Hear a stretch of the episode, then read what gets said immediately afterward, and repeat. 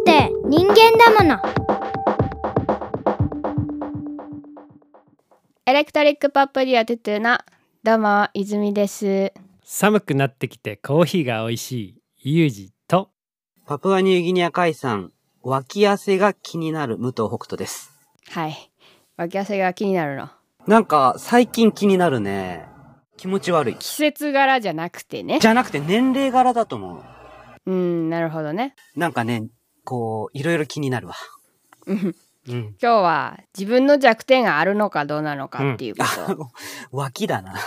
うん。そうそうそう。どド頭に脇汗なんかなって思ってさ、うん。うん俺は変化やな。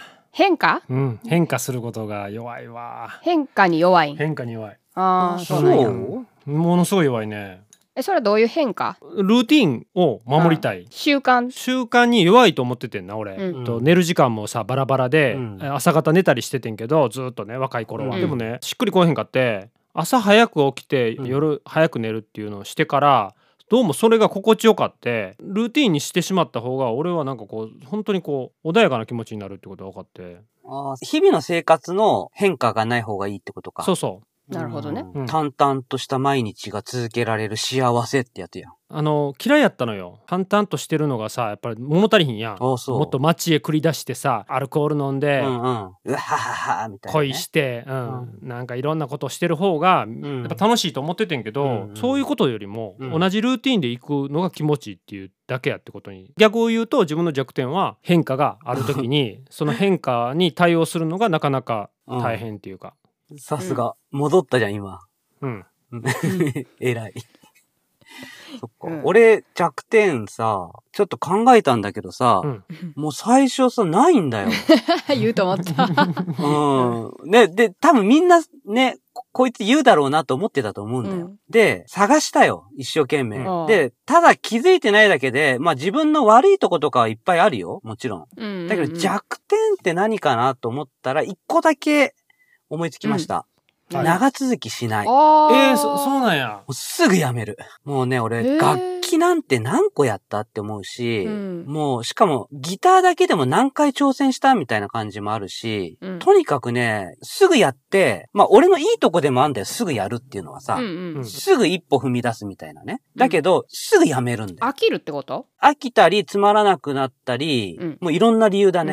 うんなんかもう、続けるモチベーションがとにかくなくなっちゃうんだよ。なるほどねうん。これ結構弱点だよ。わかる気がする何も達成できないんだもん。いやでもさ北斗さ会社の方のノートの記事書いてるやんあれを毎週上げるとかってもう何年も続けてるやんああ、あれ、そうだね。あれ続けてるね。自分に合うものとかモチベーションが継続しやすいものやったらうん。続けられるんかなあの、もしかしたら、こう、あの、得られるものうん。が目に見えてあると続けられるのかも。うん。なるほどね。ギターとかだったらさ、うん。そんなすぐ弾けるようになるわけないじゃん。うん。うん。だけど、そうなる前にやめちゃうんだよ。うん。だけど、ノートとかの場合は多分その前になんかいろいろ反応があったから、偶然続けられたんじゃないかな、多分。なるほどね。ううん。ん。あーわかる。私結構自分の弱点に対して強い自覚を持ってるんやけどさもう2つあってうん1つは二つもある。あるあるもう超コンプレックスだよ1つうはんめっちゃ感情的自分がっていうこととうんうんもう1つが全部理屈で考えようとするっていうところ うん。でも二つとも、うんうんって思っちゃった。わかるでも、それが弱点なのかはちょっとわかんないけどい。や自分では変えたいと思ってるのよやっぱ感情的っていうのが自分がすごく感情に支配されてるっていうのが、うん。その時に自覚があるからすごいそれがき気分悪いね、あの 気分悪いのとあとうんやっぱ理屈じゃないやんかうん。その人と話す時、その人が納得するかどうかとか、うん。自分自分もそう。自分が納得するかどうかって理屈じゃないねんけど基本的に考え方を理屈で考える点があんねんけど、うんうん。一番大事なところはやっぱ感情で選んでんねんな。なのにうん。人にはその理屈でこうでしょって話してそれをこう求めるというか、うんでそうじゃないやろってことはそれで理屈で通じひんやろってことはめっちゃ分かってんねんけどうん。あの理屈で考えるっていうところから抜け出せないっていうのが嫌。うん。え、それは、ユージとかだけじゃなくて他の人にもそうなの？じゃなくてじゃなくて、自分の父親とかさ、あーあ、要するにその近い人にってこと？近くない人でもそう考えるね。あね、だから理屈で考えるから人の言葉を本当に言葉通りに捉えるね。すごい愚痴を言う人がおったとしたら、うん。この人はなんで私にこの愚痴を言ってくるんやろってことを延々と考え出すね。無意味やそんな。うん。それはその人はは理屈でし愚痴を言ってるわけじゃないから感情で言ってるから私に。うん。なのにそこを理屈でこう解き明かして自分が納得しようとすんねん、うんあだから言ってるんやってところを納得しようとすんねんけど、すごいそれが無駄っていうことが分かってんねんけど、うん。そこにものすごい労力をかけてしまうねん自分の脳みその、うん。え、それ、それはストレス？めっちゃストレスよ。で、怒る？もしかして。怒ってる。セットや。セットやセットセット、うんうんそうそうそうついてくるか。そうこれはもう弱点になりうる一番の場所やなって思うえ、それって直せるもんなのかな？でもね若い頃に比べたらちょっとは、その丸くなってきたというか、うんまあ、。そういうもんだよねっていう考え方ができるようになってきたところはあるよ。ところはあるけど、うん。うんちょっとまだまだしんどいなって感じ。だから年取っていったら、うん。あの自分が直そうと努力するよりは、うん。年取っていった先にもう少しマシになるかなって思うわ。うん。エレクトリックポップデュオトゥトゥのファーストシングル。両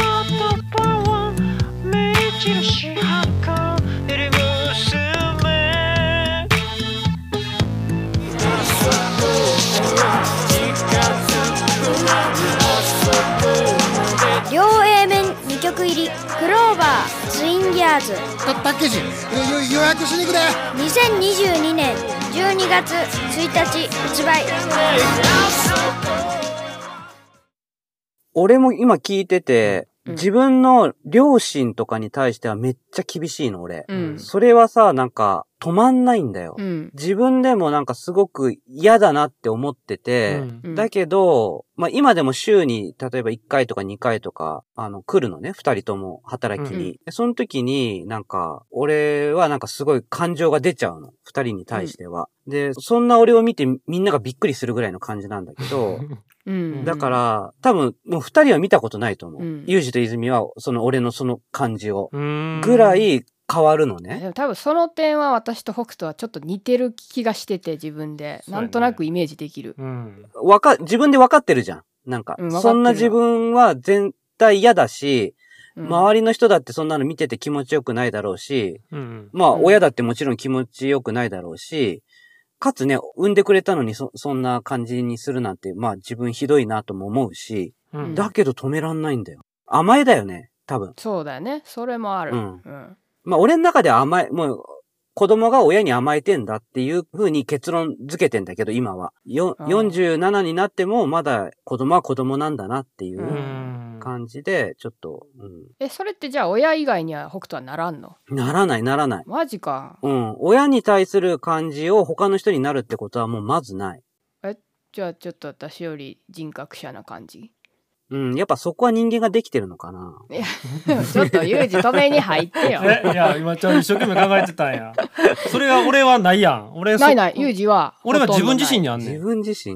うんその人に向かってっていうのはあんまりないねんけど自分自身のうん。その弱いところがあって、うん。それはね多分血液型も関係してんのかなと思ってて AB 型やからうん、すごく A 型っていう自分と B 型っていうところの両極端なところに行った時のうん。感覚がすごくこう自分の中でこうどうしようもなくなる。うん。両極端に触れる自分が。そう触れてめちゃくちゃしんどくてそれがどうしようもない状況まで陥んねん、うん。それってでもみんな分からんねん。俺の心の中であることやから、うん。みんなは分からんねんけど俺自身はむちゃくちゃ苦しんでて、うん。っていうのが最近あったんよ。やっぱり泉にブチ切れられるからどんどんどんどんこう自分がギューッとちっちゃくなっていくような感覚があって萎縮しちゃう。萎。縮していってラジオとか撮るから喋らなあかんやん。うん。じゃあその自分の感情を表に出さなあかんっていう作業をせなあかんっていうことが余計しんどくて、それをしたくないから黙んねんけど、じゃあ余計あの悪循環で切れられてっていうのをずっと繰り返してるうちにもうもうパーンってこうなんか弾けちゃったわけ。いやだからその話をじ、うん。私は理屈で理解しようとするから、うん。余計わからんねん、そうの感覚でしかないねそうそうそう。感覚でしかなくてもうあかんってなって思って。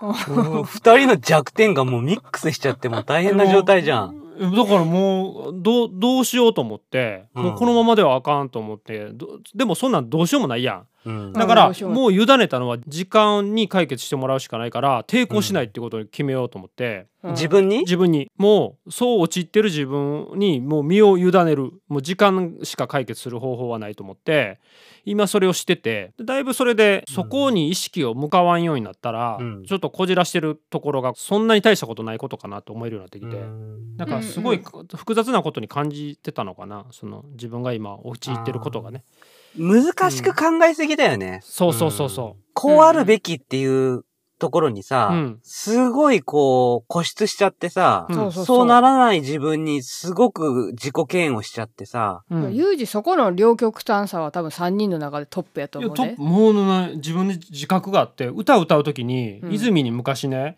俺歌詞よく間違える時があって、うん。泉にめちゃくちゃキレられて蹴られたことあったんよ後ろから。ライブ中に。マジで？ってなるやん。